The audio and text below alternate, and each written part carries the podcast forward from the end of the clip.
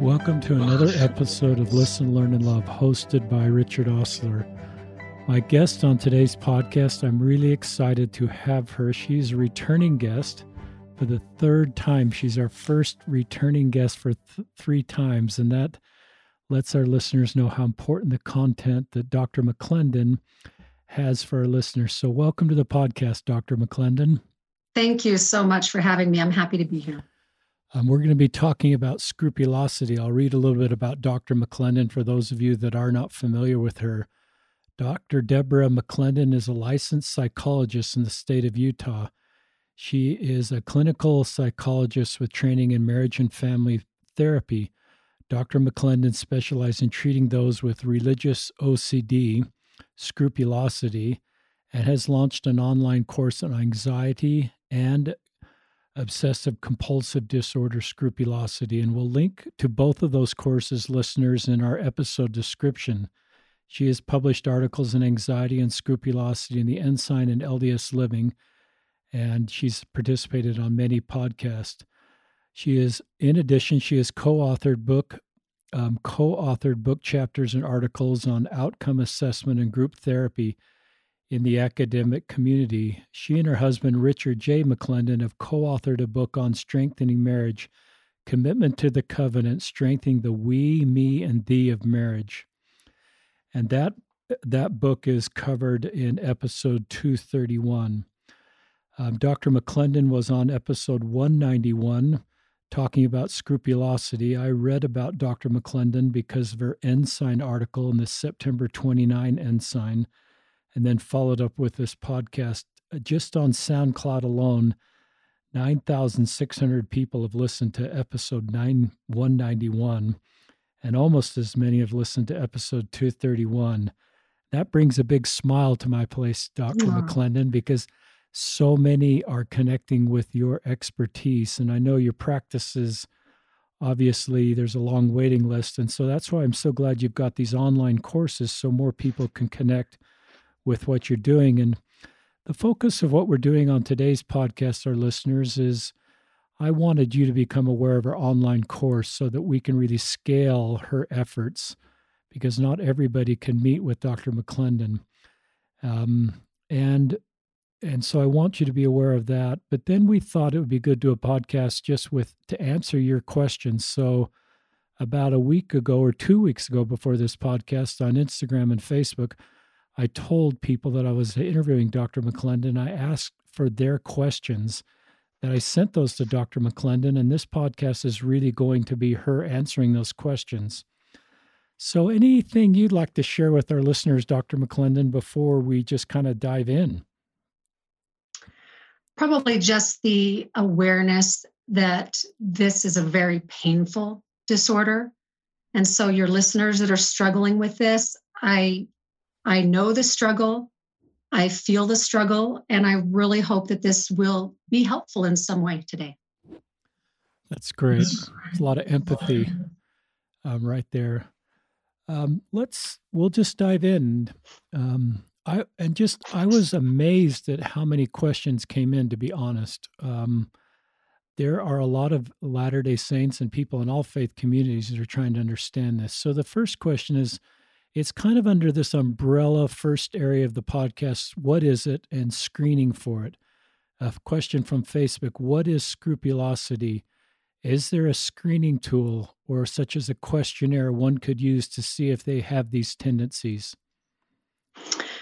Yeah so many of us are familiar with obsessive compulsive disorder. We call it ocd and ocd is a disorder that's fraught with obsessions and also compulsions. So, obsessions are unwanted, irrational thoughts that you just can't control. They're very intrusive. They just plague you. They go over and over and over just to a point, and many of your listeners can relate with this, where they're feeling haunted by these obsessions. And so, because of these obsessions, people get into a compulsive style where they're trying to make the obsessions go away. And because the obsessions are causing so much anxiety. It's so uncomfortable. So, a compulsion can be a behavior such as the commonly re- referenced hand washing compulsion for somebody with a germ or contamination mm-hmm. OCD. But compulsions can also be mental.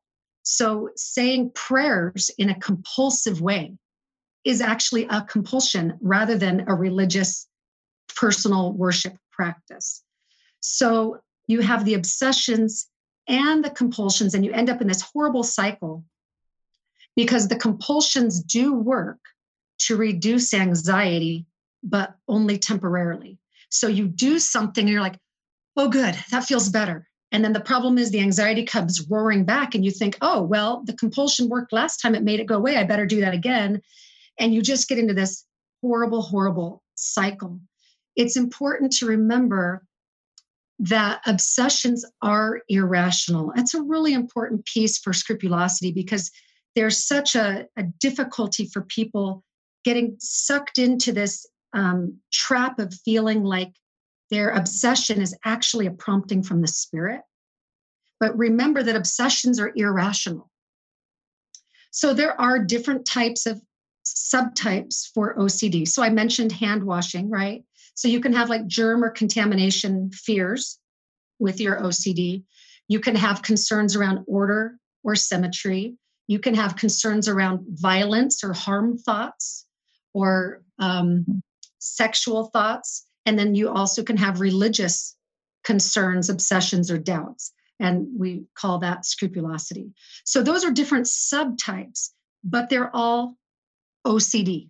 And that's a really important point because as long as you continue to think that your obsessions are of a religiously prompted nature, mm-hmm. meaning the spirit's trying to communicate that maybe you just have a moral failing, well, then you'll continue to try to address your concerns through religious means, such as just praying more, or just confessing more, or repenting more, or apologizing more, or reading your scriptures more, right? And you can see how it just goes on and on and on. When if you recognize that it's coming at you from high, unregulated, or poorly regulated anxiety. Once you recognize that, then you say, okay, how am I going to deal with this? I'm going to look at what the therapists say to do to deal with anxiety. So it's critical to understand that difference because you'll go two different directions. And one direction will continue to cycle the scrupulous um, fears even more, and one will quiet them down. Now, it's important to note that OCD is a neuropsychiatric illness. There's a huge brain component in this disorder. Um, one medical doctor, Jeffrey Schwartz, who authored Brain-Lock, and some of your listeners may have read that book, says it's a biochemical imbalance in the brain that causes the brain to misfire. He uses the metaphor of an automatic transmission that under normal circumstances our brain structures should just be working automatically and kind of being smooth and and switching gears pretty easily. And then he talks about in ocd how the gears get sticky. They don't shift the way they're supposed to automatically. So then we have to try to make them shift more manually through behavior therapy. Um, and that is difficult because it requires a lot of conscious effort at first and it's a real challenge. But then as people get more competent at that in mm-hmm. therapy, it becomes a little more automatic over nature. So the neuroscience of OCD is critical.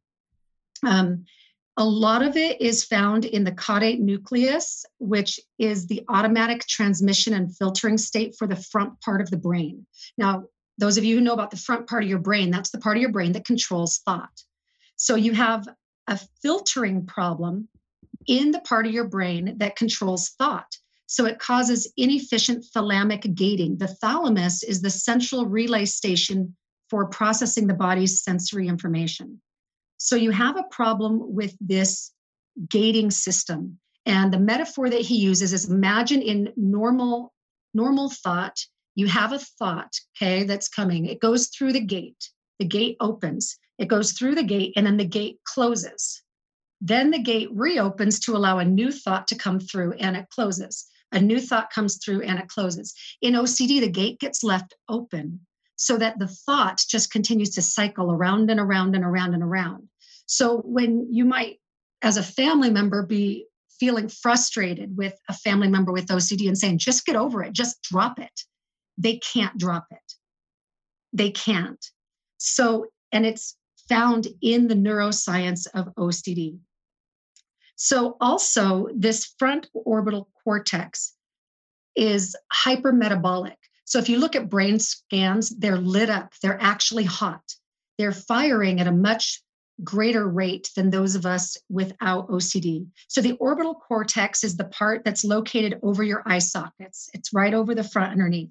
And that's where thought and emotion combine and it's the brain's early warning detection system. So, this is where you get the feeling in mm-hmm. OCD that something's not right. It's just, and you can't shake it.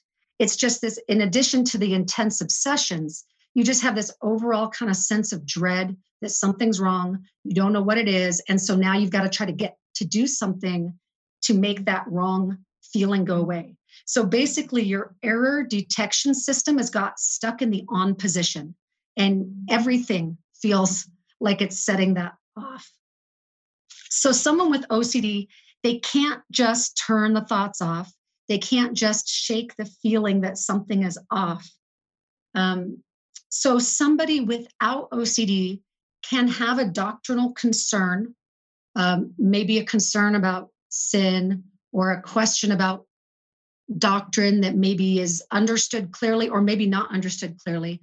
And they can be concerned and struggle with these ideas, but it's not to the obsessive level that you have with OCD, where somebody is absolutely tormented by these thoughts. And in scrupulosity, the thoughts are of a religious nature. Whereas if they had germ or contamination OCD, it would be fear about, for example, contracting an illness or germs in some way. Now, the um, listener asked about a screening tool. There's a couple of basic screening tools that listeners can just search for on Google and be able to find these. The first is called the Y-BOCS, It's the Yale Brown Obsessive Compulsive Scale, and it has 10 items. These are fairly easily administered um, questionnaires. And then the one that I use that's specific to scrupulosity is called the PIOS, which is some creative naming there. This is, stands for the Pennsylvania Inventory of Scrupulosity. They originally created the PIOS in 2002, and it had some additional questions. And then in 2007, they revised the measure because they found that there were a few redundancies that weren't really being very helpful. And so now that they've narrowed it down to just 15 items. It takes about 45 seconds for my clients to fill it out once they've gotten a kind of used to it. And it assesses two factors for scrupulosity fear of God and fear of sin. And it really looks at two types of questions in there. It'll ask about their beliefs or their thoughts, and then it will ask about their behaviors. So your listeners can go look at that and then see how they score. You can score all the way up to 60. Uh, clinical cutoff is 24 or above. So anything 24 or above shows that you're having enough distress in this area that it would probably warrant targeted therapeutic treatment.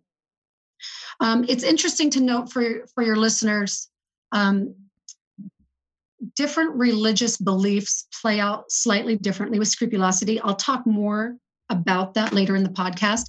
But just be aware that for listeners who may be of the Jewish faith, there is some um, will will say concern that the PIOS measure is not as accurate or valid for those of the Jewish tradition because they have a lot more ritual in their religious tradition and it doesn't get captured as well by the PIOS. It doesn't mean that those in the Jewish faith do not struggle with scrupulosity, but simply that the assessment measure that we commonly use may not capture them as well. That's really helpful. Do you want me to go on to question two about which comes first, religion or OCD, or do some of these sub questions under screening? Yeah, let's do these other questions. Under screening? Yeah. Okay. Here's a question from a listener. If scru- is scrupulosity the same thing as desperately trying to live worthy of specific blessings? For instance, if I could just live at a certain standard, do more good things, be more righteous, then I will find a spouse, cure my infertility, solve my mental health and not have this particular weakness, etc.? So the basic answer initially is no, it's not the same thing. And you might have an idea of that after I was just talking about obsessive compulsive disorder. So, Neal A. Maxwell of the Quorum of the 12 Apostles taught there's a difference, therefore, between being anxiously engaged and being over anxious. And this individual sounds like she's being over anxious. So, someone who's anxiously engaged in living the gospel is a devout follower who is careful, who's conscientious in all areas of their living. But somebody who's over anxious is getting into kind of this, this realm of toxic perfectionism where you feel like you have to do everything and have in an error free type of performance. And we are taught that we don't mm-hmm. earn our blessings. We simply try to live our life in a way that qualifies us for the blessings. Recently, um, Elder Renlund said, for your listeners from General Conference 2019 in his talk, Abound with Blessings, he said, When you receive any blessing from God, you can conclude that you have complied with an eternal law governing reception of that blessing. But remember that the irre- irrevocably decreed law is time insensitive, meaning blessings come on God's timetable. If a desired blessing from God has not been received yet, you do not need to go crazy, wondering what more you need to do. Instead, heed Joseph Smith's counsel to cheerfully do all things that lie in your power and then stand still with the utmost assurance to see the arm of God revealed. Some blessings are reserved for later, even for the most valiant of God's children. So we do want to strive for excellence. We do want to be devout and careful um, as we seek to follow our Savior Jesus Christ. But scrupulosity is at a much higher extreme and is getting you into that obsessive and compulsive pattern that we discussed earlier. That's very helpful. I love those two quotes.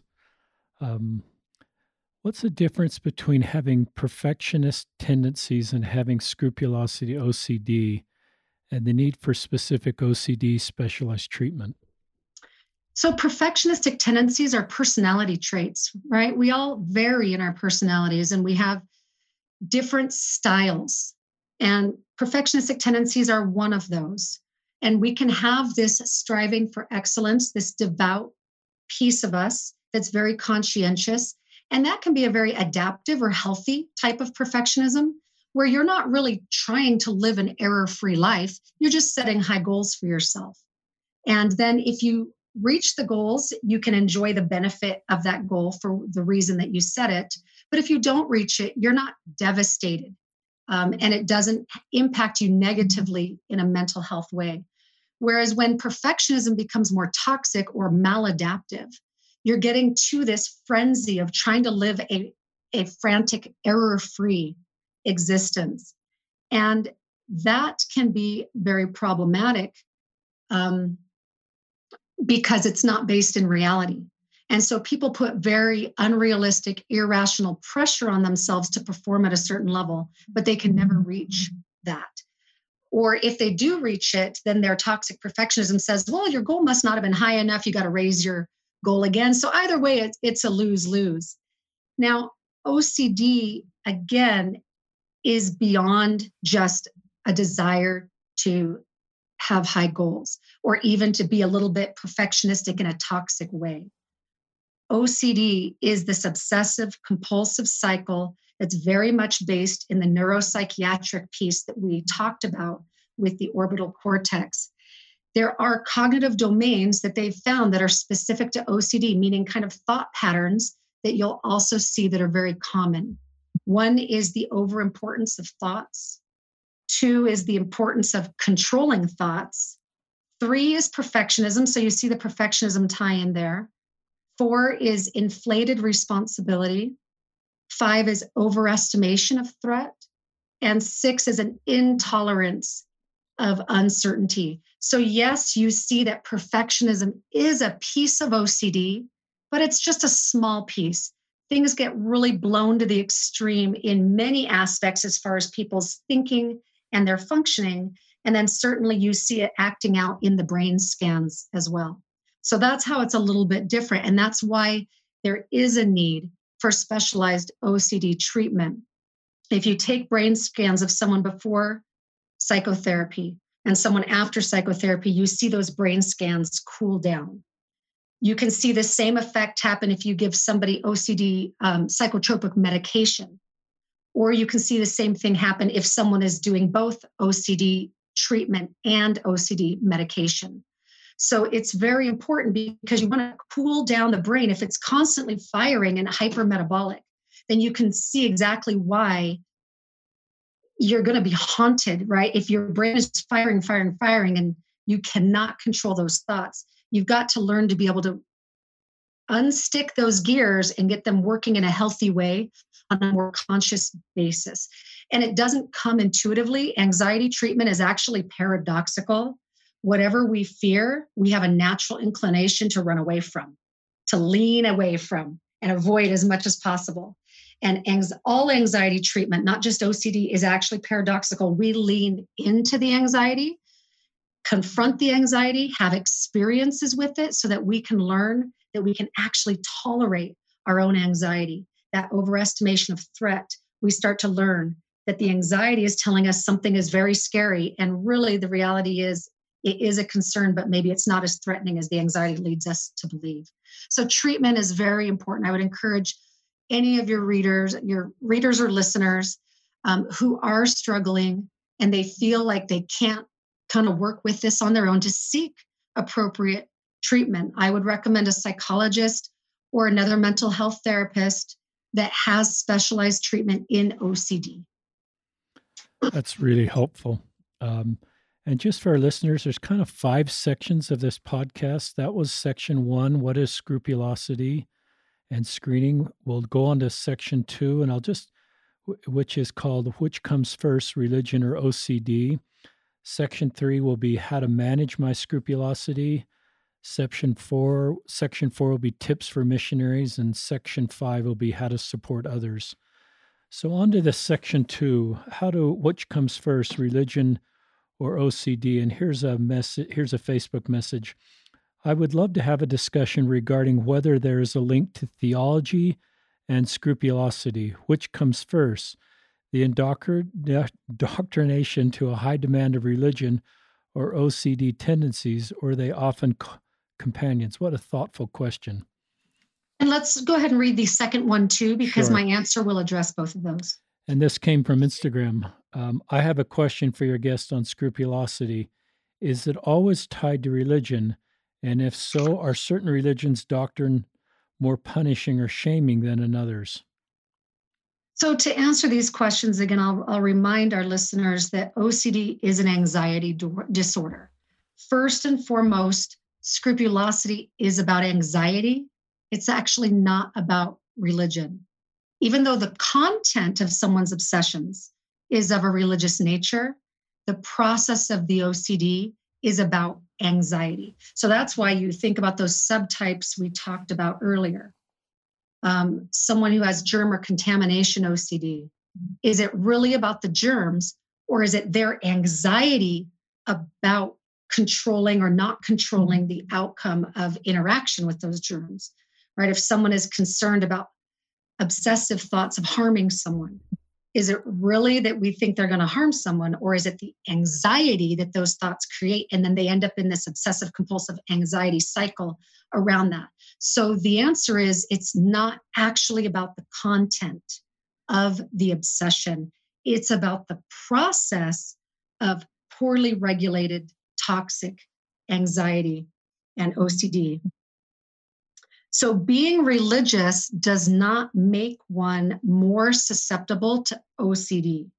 However, if someone has OCD and they have a religious belief, it might become manifest in religious ways. So, that is a very important point for your listeners. Your religious belief, whatever it may be, whether you're a member of the Church of Jesus Christ of Latter day Saints, whether you're Catholic or Jewish or anything else, your church, your religious belief has not caused OCD. However, if you are prone to OCD and you get OCD because you have a religious belief, it may become manifest with that religious content. It's so think about it. We have good public policy that we should all wash our hands after we go to the bathroom. but asking us to wash our hands when we use the restroom or if they're dirty before we eat or whatever doesn't create germ or contamination OCD. So having a religious belief doesn't create OCD. But if we are prone to OCD, susceptible to it, then it, it might be visual there. So it can be common for people to get very angry at their church for all of the pain that they're causing. I'll put causing in quotes, right? And the suffering. And yet it's not the church that we should be angry at, it's the OCD.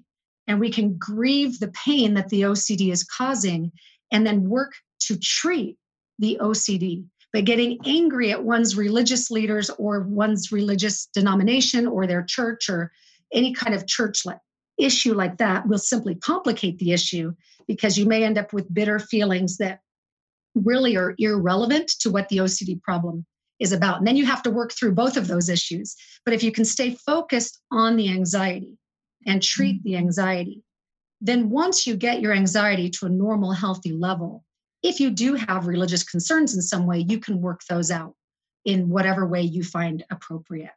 So it's interesting to note that also the intensity of religious distress as measured by PIOS scores was not in the research significant related to the patient's strength of religious devotion.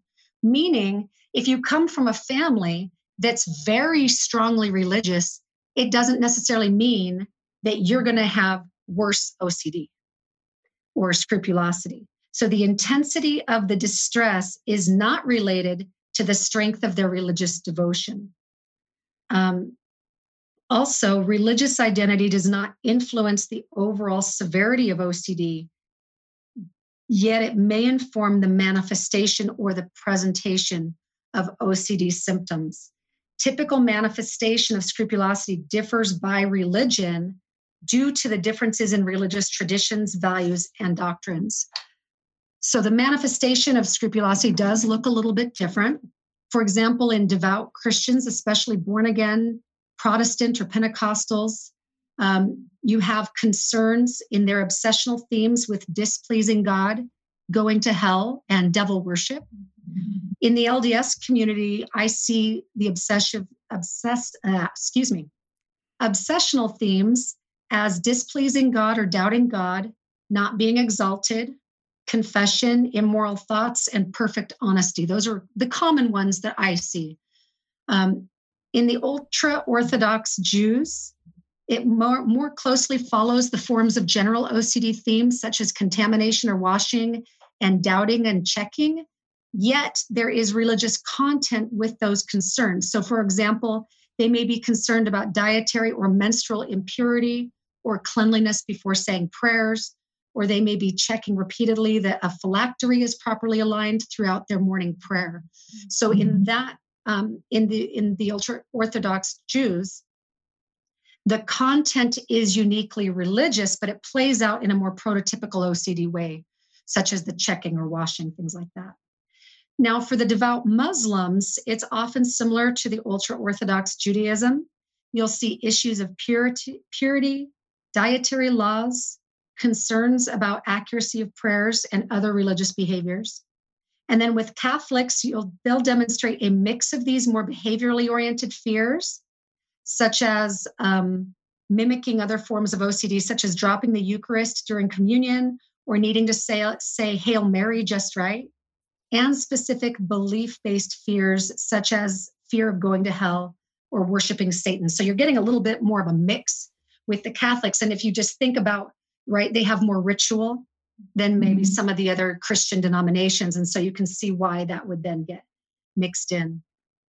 So I mentioned with the PIOS, there are two factors that we are looking at with scrupulosity fear of God and fear of sin. Fear of sin tends to be more highly associated with the scrupulosity than the fear of God, but they do look at both of those. And you see the fear of God really more prevalently in the Muslim faith Whereas the fear of sin, you're getting most of those Christian denominations. The LDS and Protestant, you know, the Lutherans, Baptists, Methodists, Presbyterians, Pentecostals, Assemblies of God, missionary churches, Reformed churches, evangelical churches, etc. Uh, the Catholics, the ultra Orthodox Jews, And then, interestingly, you can also, to answer your uh, listener's question, you can also have non religious people who have scrupulosity, because again, the scrupulosity is simply describing the type of OCD obsessions that you have. You might not be a believer in a religious tradition, but you may still have an obsessive, irrational, intrusive thought that has religious content. Fascinating. So that so it's very interesting. I don't have any prevalence numbers to know how often that happens, but it's just nice to be aware that that can happen. I love the context of bringing other faith traditions and what they may emphasize as part of those faith traditions and how that then um, manifests itself in scrupulosity. And I love you separating the two, the scrupulosity from the faith tradition. Very yes. helpful. Yes. And there, there's another piece to this that I want to address, I think would be helpful for your listeners. It can be very enticing to blame a religious tradition on scrupulosity because perhaps there was a teaching that caused you difficulty. And it's important idea because there is something in the OCD research called thought action fusion. And it's fairly self explanatory the idea that if you have a thought, it's equal to having done the thought. So the thought and the action are the same. And they talk about high levels of thought action fusion in OCD. It's a faulty belief. And it's the belief that the mere occurrence of an unwanted thought is assumed to increase the likelihood that the negative event will occur. Or, in other words, that bad thoughts are equivalent to bad deeds. So, for example, I'd like to read a quote from a research article talking about how this may play out in a Christian denomination. People are t- people who are taught or learn that all their value laden thoughts are of significance will be more prone to obsessions as in particular types of religious beliefs and instructions. Indeed, there are abundant examples of religious doctrine and scripture that appear consistent with thought action fusion, such as the 10th commandment from the Bible, which forbids one from coveting or wishing to have mm-hmm. another person's property, and the Sermon on the Mount, in which Jesus warns that everyone who looks on a woman to lust for her mm-hmm. has committed adultery already in his heart. Now, what's interesting about thought action fusion highly religious Protestants have been found to hold stronger beliefs about the significance of their thoughts than do Catholic or non religious individuals. Catholic and Protestant individuals endorse higher levels of this thought action fusion than the, more, than the Jewish individuals, independent of OCD symptoms. Yet, here's an important point, right? So, it can be tempting to say, so these teachings of the Savior are causing these problems. Well, the research doesn't actually support that. There's some research now on thought action fusion that shows that the thought action fusion predicted OCD symptoms only in the Jewish individuals. So here's what they said they said for Christians, moral thought action fusion was related to their religiosity, right? Because of the belief that we do have that our thoughts are important, but it wasn't related to their OCD symptoms. And yet, for Jews, moral thought action fusion was related to OCD symptoms, but not related to their religiosity. So, in other words, they said that these findings suggest that thought action fusion is only a marker of pathology when such beliefs are not culturally normative. So, for the Savior to teach us to watch our thoughts doesn't mean the Savior is creating OCD obsessions in us. So, I think that's an important point. It's interesting. This week I got two DMs regarding thoughts and people pretty hard on themselves about their thoughts. And that's an yes, interesting and- segment. And I, I told them to be pretty, I don't have any clinical training. I, I hope to listen to that segment of the podcast, but I just said it's kind of a lifelong journey. Um, I think be compassionate with yourself. There's no requirement to have 100% pure thoughts at this point in your life. I think just make gradual progress and feel like your heavenly parents love you and you're okay. Because um, I just recognize, yeah, if you just put a, if you just feel you have to control all your thoughts and have 100% pure thoughts all the times, or like you talk about, thought leads to action, that can, both of those can be difficult.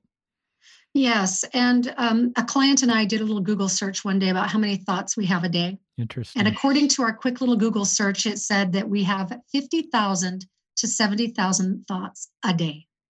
So most of us um, those without OCD, as a thought comes in, before we've even finished the thought, we've already sort of moved on and another thought's coming in.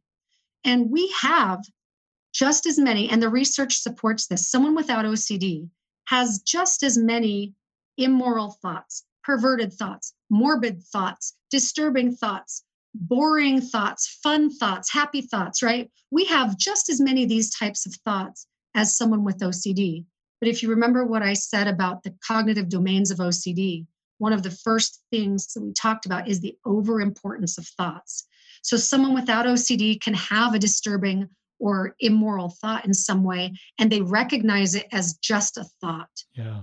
They don't pretend that it has to mean something about their character or who they are. And yet in OCD, the obsession grows around that. It feels threatening. I can't have that thought. What does that mean about me? And they can't let that go because of those neuro influences that we talked about. And so it becomes very threatening, and every thought feels like an assault on their character. And so they want to be able to control that and correct that.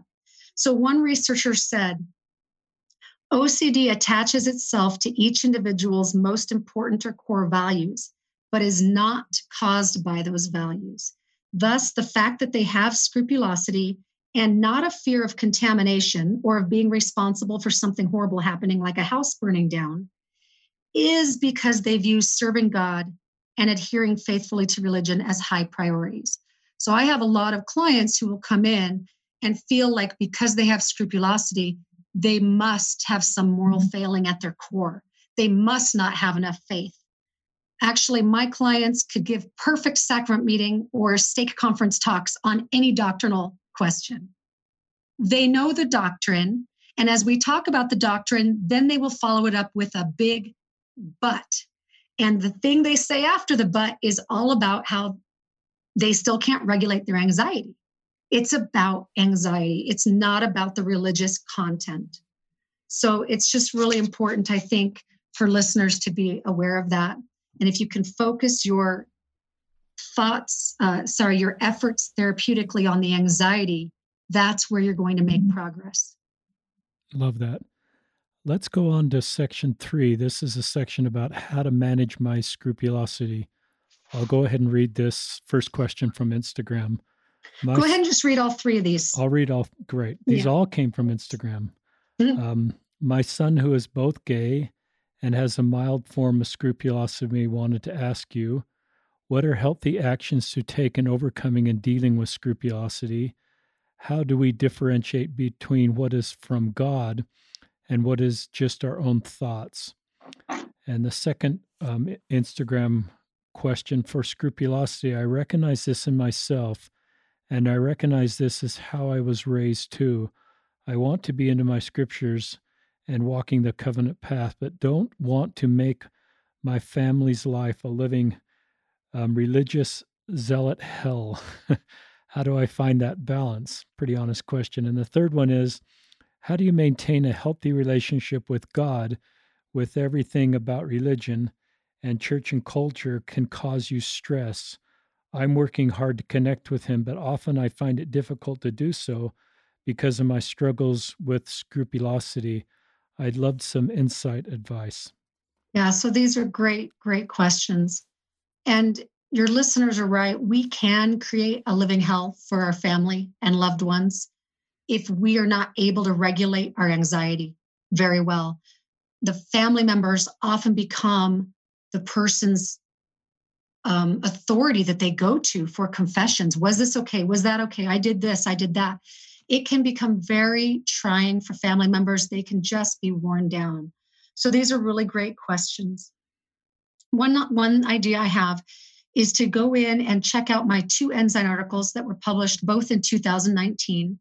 The first is kind of the part one of my content, and it was April of 2019. And it's an article on discerning your feelings and it's examining how to discern between feelings of anxiety and feelings of the spirit.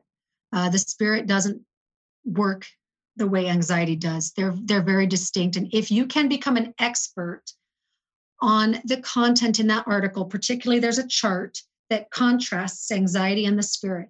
If you can become an expert at that content, then when you experience something, you can find where you are on the chart and you'll know am I in, in anxiety land or am I in the spirit's realm?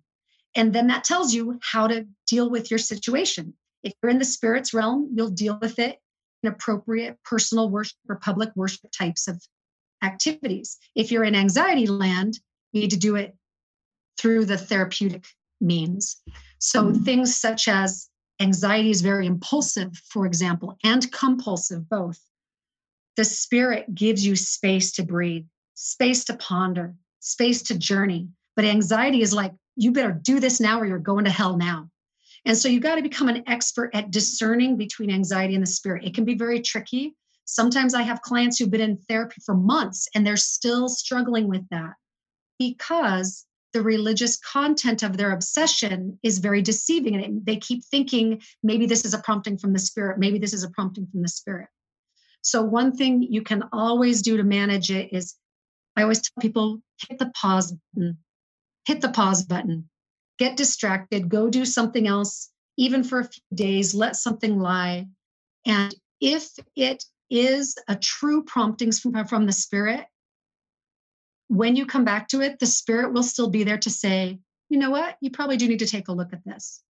But if it's OCD or if it's anxiety, you come back to it, the anxiety is now kind of gone because you're on to other things. And it's like, oh, that doesn't really feel very important anymore. So that's the first Ensign article. That's part one discerning between the spirit and anxiety. Part two was published in September 2019, and it's an article understanding scrupulosity. So it's more specific to scrupulosity. But I also have a chart in that article that compares the tenets of scrupulosity and how scrupulosity pushes you around compared to the tenets of pure religion and the purpose of true worship. So, those would be some helpful areas. Um, another idea is, is um, illustrated by a comment from a former client who said this As a Christian, I try to remember that the Savior has felt exactly what I have felt and He is always there, even when I cannot see Him or feel Him. I also try to remember there are other ways to see His hand and evidence of His love outside of feelings alone, and His support may actually come through others. That's a really important piece because anxiety corrupts our feelings. We are not discerning things as accurately as people without scrupulosity. And so, because of that, many people feel because of the anxiety is so strong and tormenting, they can't feel mm-hmm. the spirit. So, therefore, they then interpret it that God's not communicating with me, or God doesn't love me, or God is rejecting me, even a more active um, antagonistic role. Instead, take the position my feelings are not quite online because I'm struggling with OCD. So I'm going to just take it as a given that I can't necessarily trust my feelings. So I'm going to look for God's hand in my life in other ways. And I think that's been a very powerful intervention for my clients because they can usually see very clearly other ways that God is in their life. But because they don't mm-hmm. feel it, and I'll put feel in quotes, because they don't feel it, then they they struggle feeling abandoned. Also, another idea for managing the scrupulosity is to keep your life and behavior in line with your values. And when I say values, I'm not just talking about religious values or some sort of church guidelines or whatever. We have political values, we have um, professional values, we have values about how we should participate in our local community, we have values about how we should treat our family members. The more that you keep your behavior in line with your values, the healthier emotionally you will be. It's when we deviate from our values with our behavior and our life gets discrepant from our values that we start to feel that dysfunction and it grows. So while you might not be able to feel the Lord's influence because anxiety might be too high for you, work through the anxiety treatment. You can still choose to live for Him to the best of your ability at that time. So seek treatment for the anxiety disorder, but in the meantime, continue to keep your life active and in value um, according to your values. So, for example, if you suffer from chronic pain, maybe you have a bad back or a headache disorder or something, you can shut your whole life down because you're in pain. Or you can say, I'm going to have pain either way. So, in the meantime, I'm going to go to my child's choir concert because I want to support my child. Or I'm going to do that. I'm going to go to work because I want to support my family or whatever. So, we want to acknowledge the pain, acknowledge the difficulty with the scrupulosity, and say, and yet, while I'm trying to work it out, I'm still going to live my life. And I'm going to live my life the best I can according to my values. One thing that you want to try to do as you manage the um, the idea about the family is to not use your family members as your confessors. So, confession is one piece that gets, um, it becomes a compulsive ritual in scrupulosity.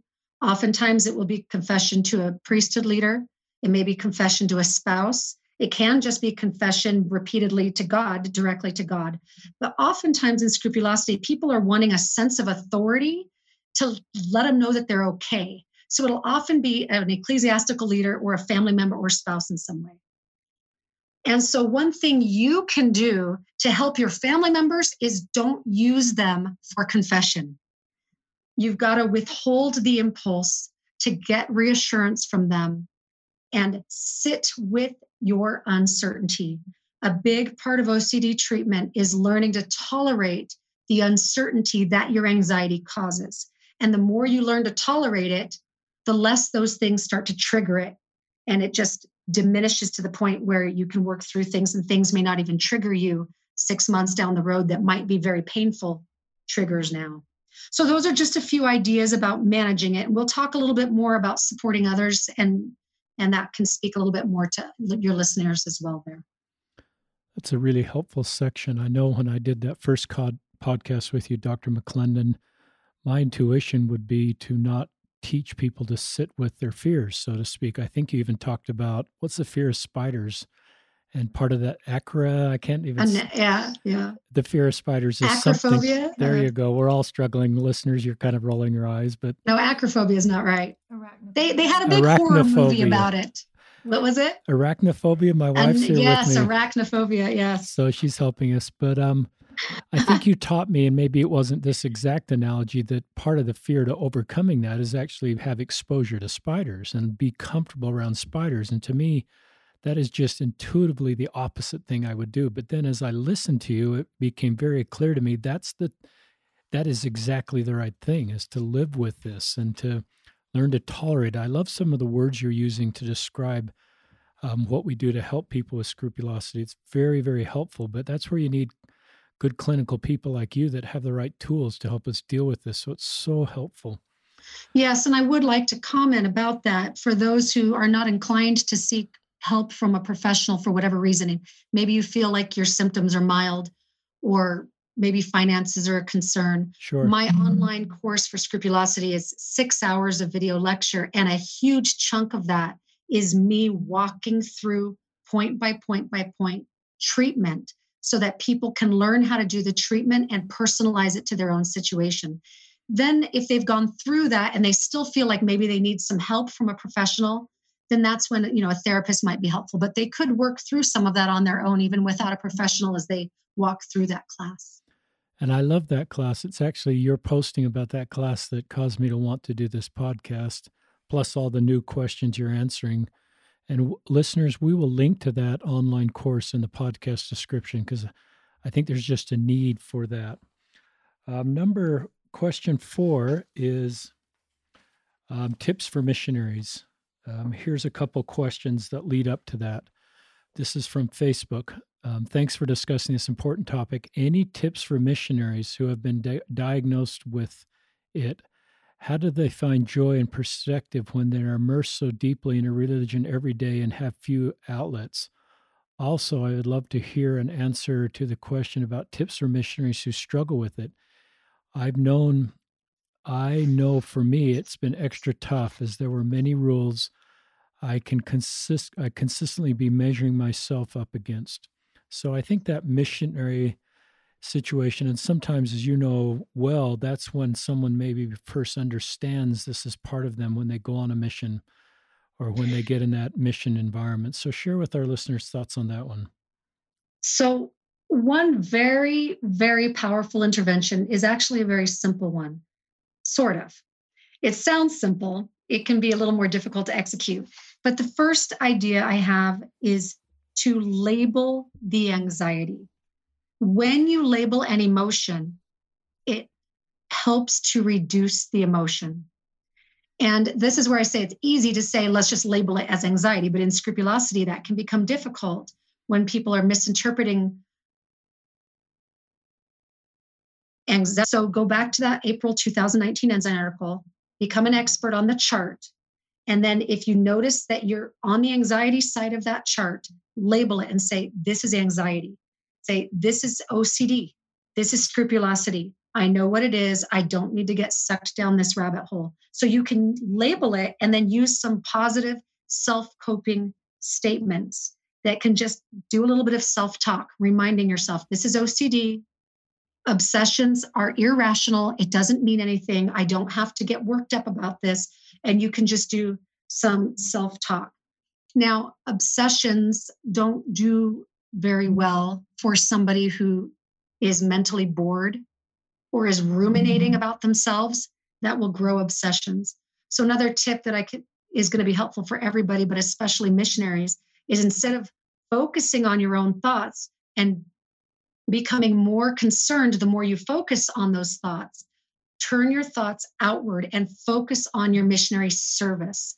Think about the aspect of service rather than focusing on how might how you might feel bad.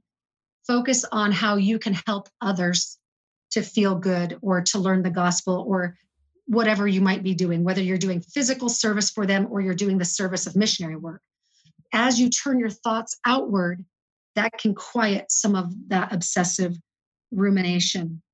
Again, as I mentioned previously, find God's hand in your life in ways that are not just related to how you feel. If you just focus on how you feel and you're struggling with obsessive compulsive anxiety, you're going to have a really a really rough mm-hmm. time. Now, another idea is to have your parents purchase for you the online course or to have them send you a workbook that is called the OCD workbook. And that workbook is currently in the third edition. And you can try to work through some of your obsessive compulsive anxiety through the exercises in either the online class or that workbook. Um, many of those exercises can be pondered in your downtime where it doesn't have to take away from your missionary service. Um, you can create some imaginal exposures that you're then thinking about while you do your laundry, do your grocery shopping, maybe tracting before doors, although we're not really tracting during COVID times right now as much, cooking meals, etc. So there is some downtime as a missionary where you can try to do those exercises that will help you get some treatment even while you are in the mission field. Now, it's also important to note that you do want to consider the severity of your symptoms as, as part of this um, and the degree to which they may or may not interfere with your ability to serve. So consider that it's it's um, might be appropriate to seek treatment at home. You might need to go home from the mission, get the treatment that you need so that you can go back and return. If you are gritting your teeth and white knuckling your mission, and you are just tormented and absolutely miserable. Number one, your quality of life has gone down the tank. And number two, how could you teach with the spirit because you're not feeling it, right? And you're struggling so much. And how can you teach someone to embrace a gospel and to tell them that the gospel will bring them joy when you are suffering so much because of the obsessive nature um, of your anxiety, right? So the religious content is torturing you. How do you then teach someone they should embrace that and it's going to bless their lives? So it's not a failure to consider returning home, get what you need, and then you can return and teach people the joy that can be had in the gospel when you're in a healthier place to be able to feel that joy yourself. I love that's a really good segment. I love where you gave permission for missionaries and parents to come home. This isn't a spiritual weakness. It should be a non shaming thing. It's not a failure. It's just a chance to get emotionally healthy so they can go talk about the restored gospel. The restored gospel isn't making them feel this way, it's their scrupulosity, their OCD. And so that's very helpful. And um, yes, and I've had several conversations with mission presidents, and they have reminded me that the mission field is not the place to try to work through deep seated mental illness. Talk to mission presidents, bishops, parents who want to know if their missionary, if their challenges their missionaries are describing to them are scrupulosity or not. Um, and they don't, their, their missionary may be remote, they just may not have the tools. That's probably a hard question to answer, but I think priesthood, one of the reasons I love to do this podcast, I think priesthood leaders are giving them more tools and parents to separate a spiritual weakness um, that needs to be resolved through confession and scrupulosity, which isn't a spiritual weakness, and confession just adds to the cycle. Just any tips for priesthood leaders, parents to diagnose this correctly? I think one of the things priesthood leaders may notice most readily is repeated confession. Someone will come to you and, and perhaps they are confessing a legitimate sin that you would agree that they needed to talk to the bishop or mission president about. However, if they have obsessive compulsive anxiety, that confession will only comfort them temporarily. They'll feel good. They'll be glad they talked to the bishop or the mission president. They'll feel good. Then their anxiety will start to get spinning again. And they'll say, Oh, well, I maybe didn't share this particular detail. Or, Oh, I remembered this that I forgot to tell them or maybe he didn't really understand what I meant. Maybe I didn't explain myself clearly, on and on and on. So then they go back and confess again, and they go back and confess again. So that is a flavor that a mission president may not pick up on, or a bishop may not pick up on the first time. But all of a sudden, the second or third time the person's trying to confess, you're like, something's off, something's not quite right. So if a confession is prompted by the Spirit, the person goes in and confesses, they will feel peace and comforted and hope for their future, and they will be able to move forward. If the confession is prompted by a compulsive desire to protect themselves from having to deal with any anxiety thoughts, the anxiety is just going to come roaring back and roaring back. So I, I believe I shared in our previous podcast story of someone who ended up in a suicidal crisis after he confessed to the police, he confessed to a bishop, he confessed to a stake president, and he still ended up in a suicidal crisis. So the confession to a mission president is not going to help them feel better long term. And that's when the mission president or bishop can start to really start to feel this flavor. Or if they start to say, well, maybe you didn't understand this, or I remember this detail or this detail. The Lord is concerned with our heart. The word repent is shub in the Hebrew, and it means to turn. We're simply supposed to turn from our sinful ways and face God and seek after our Savior Jesus Christ. It's about the intent of our heart. But scrupulosity gets people so caught up in the letter of the law or this minute detail, they're off in the weeds and they're forgetting about the purpose of the gospel, which is to love God. So those might be a few things that could be helpful. Those are very helpful. Um, I love the positive way you just described repentance. To me, that's doctrinally correct and full of hope and looking forward, and the way Christ would want us to feel. Uh, just a follow up question that came to mind. I think there's probably two types of confessions a bishop ha- takes. One is the kind where someone um, obviously with a scrupulosity situation, or I think would just keep confessing the old prior sin over and over again. They messed up six months ago and they just can't, they just keep confessing and adding more details to that sin six months ago. And that seems, but then there's maybe um, like a young single adult post mission that continues to mess up with pornography, which probably needs to talk to his bishop about. Um, but how do you how does a priesthood leader sort of navigate if it's kind of an ongoing challenge um, that they keep kind of making the same mistakes that it's not that it's not a scrupulosity situation but just i mean that gets a little more complex than just a prior sin. Any thoughts on that? And i'm not even sure if that question makes sense. How can a priesthood leader I'll, I'll see if i understood. How can a priesthood leader discern if scrupulosity is at play when there's also a legitimate repentance issue that it's kind of an occur. ongoing like an ongoing pornography use issue that a bishop would be involved with um, and I, and sometimes that the ongoing sins could bring somebody that has scrupulosity into a much more negative way of feeling about themselves than someone who is doesn't have scrupulosity and the ongoing pornography challenge Yes, I, I think bishops can navigate that as they think about how frequently they are asking the person to meet with them because of that issue. If every single time there's any kind of relapse, for lack of a better word, into the pornography use, if they say, I want you to come back and talk with me, that could promote scrupulosity if this is somebody who's already struggling with that. But if they talk with them and then say, okay, we've talked, you know, I want you to continue to work on this and then we can touch base down the road. You're giving them permission to try to work through these issues without having to confess every single time they might feel prompted to do so. So there have been times I've had clients say that I sort of feel my bishop encouraged my repeated confessions because he wanted to talk to me so much you know i'm not pretending to tell bishops what to do but if they're consider um, if they consider this as a concern say, is it necessary that they really talk to me every single week? Maybe you can give them some space and say, let's touch base in a month or whatever. Then that might help like them that. navigate that a little bit more. Also, there is a difference between godly sorrow and scrupulosity, right? If there is a legitimate sin that needs repentance, the person will have godly sorrow. It won't be driven by anxiety.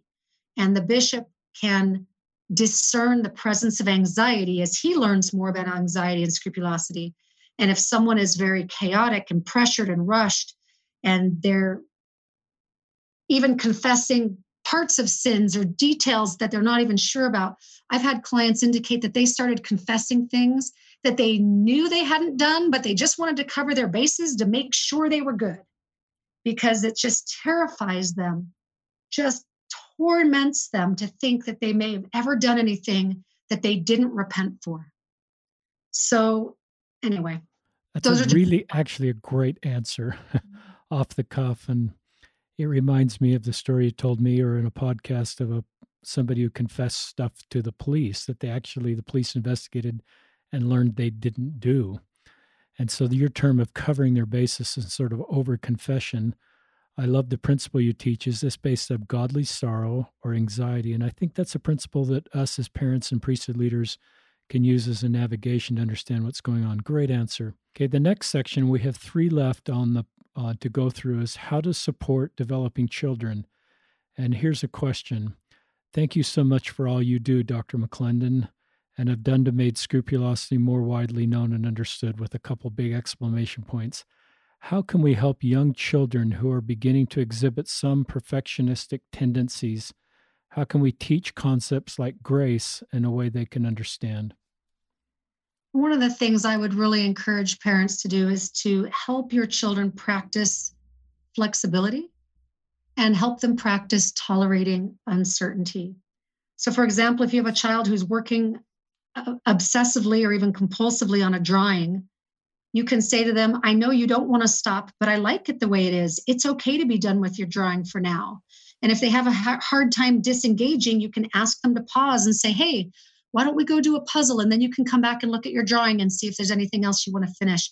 You can teach them to walk away before it reaches that quote unquote perfect place for them. So you're teaching them to be flexible and to tolerate uncertainty um, after you pause, if their continued work on the drawing is because of anxiety, once you interrupt that anxiety and it's kind of come down, they may be able to be they may be able to move forward. Um, when you discipline children, as a parent, it'd be really important yourself to model flexibility, grace, and even repentance. So if you're disciplining them for poor behavior, don't come down on them in an authoritarian, shaming manner.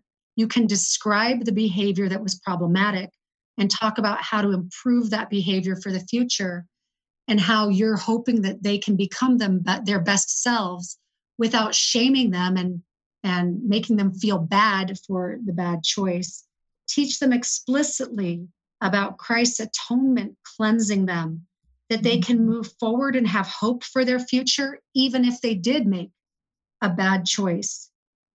Yet if we as parents act like it's all over that they've destroyed their life or that they should be shamed because how dare they do this or how could they possibly have done this that's the message our child is going to receive.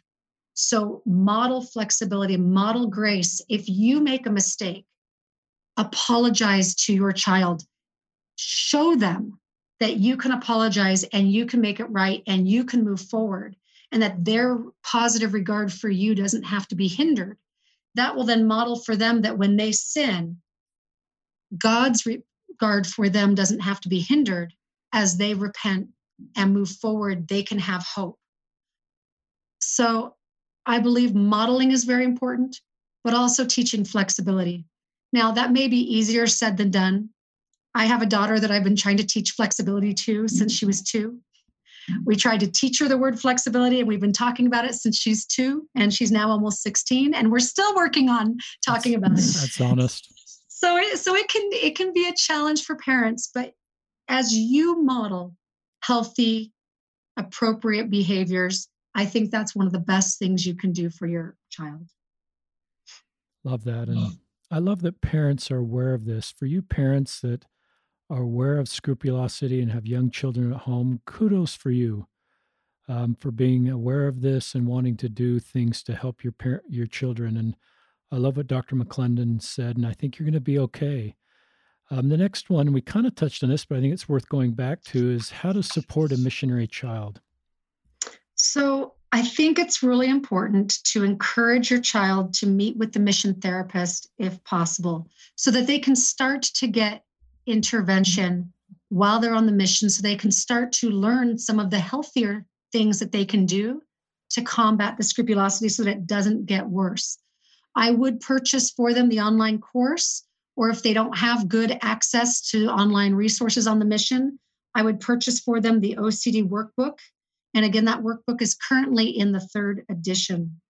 Now, in your personal interactions with them, give them love, but resist the urge to give them reassurance that something they've done is quote unquote okay. And I'll talk more about that in the next section. But uh, the reassurance seeking is a big part of scrupulosity.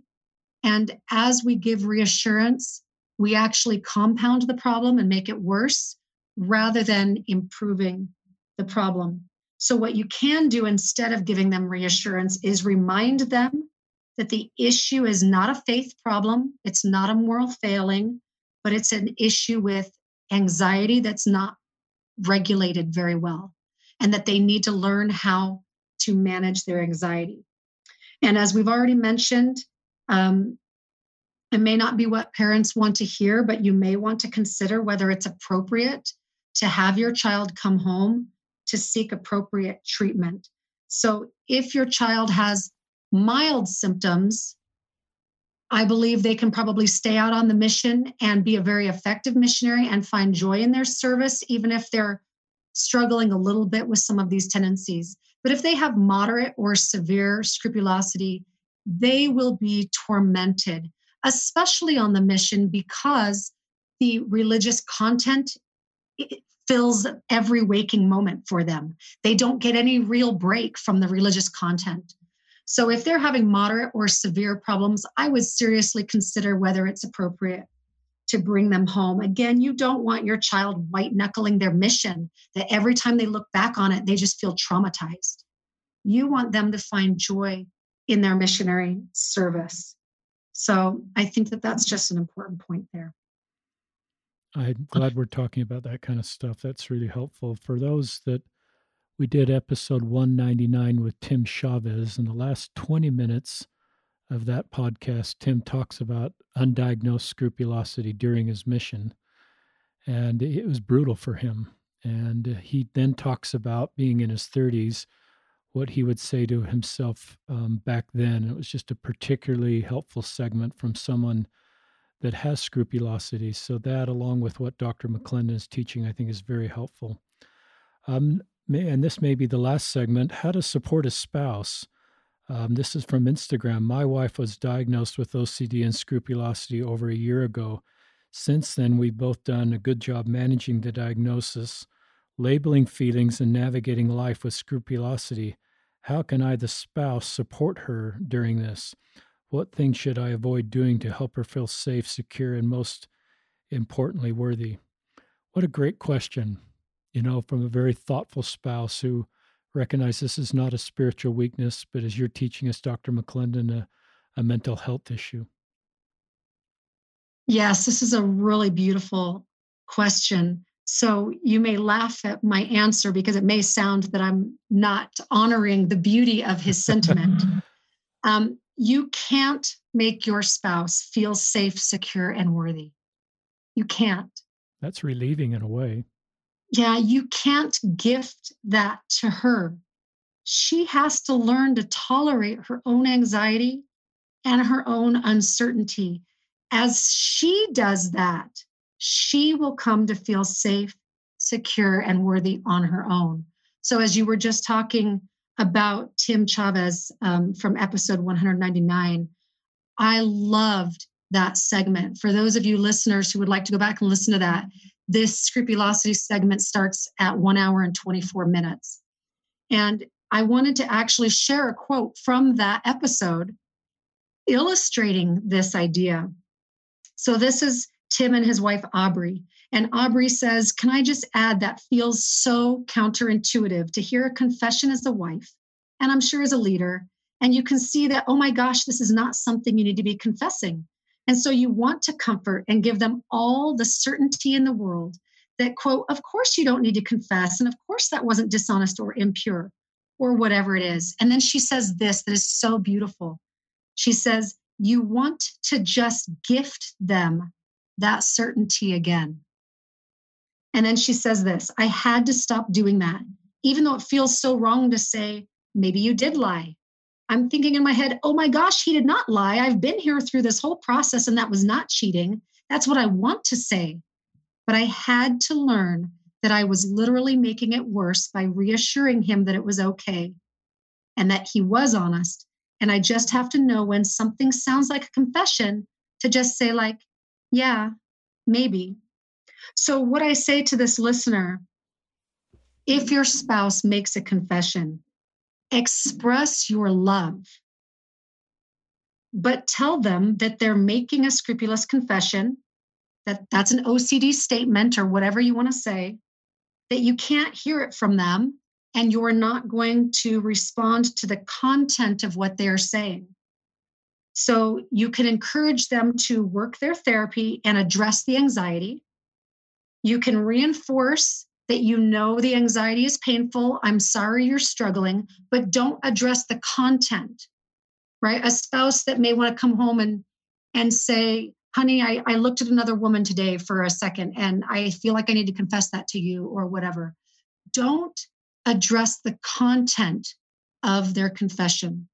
But if you want to talk about the process of their anxiety and say, I know this is really hard for you, I'm sorry, I love you, hang in there, let me give you a hug, whatever, that's mm-hmm. wonderful.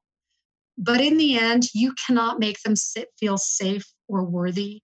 They have to come to that by learning to have a healthy relationship with their anxiety. Once they do that, they can reclaim their sense of worthiness. Wow.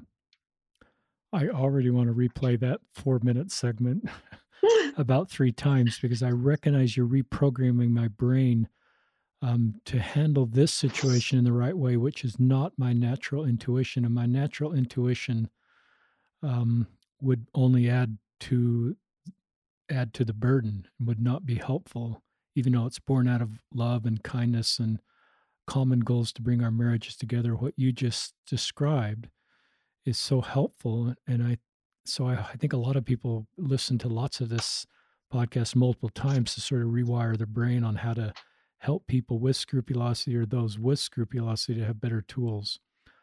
Yes, and it's not intuitive, right? We usually respond to someone according to the content of what they just said to us. We don't usually respond about the process. So if you're in a marriage dialogue and maybe you're having a disagreement with your spouse and they're being a little snippy, you don't usually step back and say, Wow, honey, you're kind of uptight right now. You usually attack back on whatever they just said to you in a snippy way, right? I do and, that. And, and so we need to retrain ourselves to address the process of what's going on in the room. What's the energy? And ignore the religious content of whatever they happen to be saying. But you can acknowledge that you're not going to answer it. I hear you, honey, but that's an OCD confession. So I can't answer you back on that. But I sure love you and I'm glad you're working through this, you know? Love that. Are there anything, is there anything else you'd like to share with our listeners we haven't gotten to? I, I feel like we've had a very comprehensive discussion today. I would just like to remind people again that scrupulosity in the end is not about religion any more than an OCD germ contamination fear is about the germs. Scrupulosity is about obsessive, compulsive anxiety. And if you will address the anxiety and learn healthy coping and even engage in formalized treatment to be able to bring your anxiety down to a healthy level, you can reclaim joy in your religious belief and worship. Beautiful segment. Um, thank you for behalf of all of our listeners, um, our own family, Dr. McClendon. Um, I didn't mention her website. Uh, everything we've talked about, her online course, um, courses, and her Ensign articles, and just more content is all centralized at debramcclendon.com. Um, will you spell your last? I think they can handle spelling Debra. Will you spell, spell well, just spell the whole website for us, Dr. McClendon. It's D E B R A M C C L E N D O N dot com. And there's a resources page there, and I have links to all of my articles and podcasts and other things such as the online courses so they can access everything there. And I just love the way you're scaling your content so that not everybody can make their way to your home for an in person visit or a Zoom call. And you've mentioned Ask Me for other therapists at times that have expertise. So there's a, need, a greater need here than resources. So I love the online courses you've developed and the references to workbooks and ways we can scale the content to solve this. So, um, on behalf of all of our listeners, thank you for taking an hour and a half out of your day Dr. McClendon, for um, being on another episode of Listen, Learn, and Love, hosted by Richard Ostler. You're welcome. Thank you so much for having me.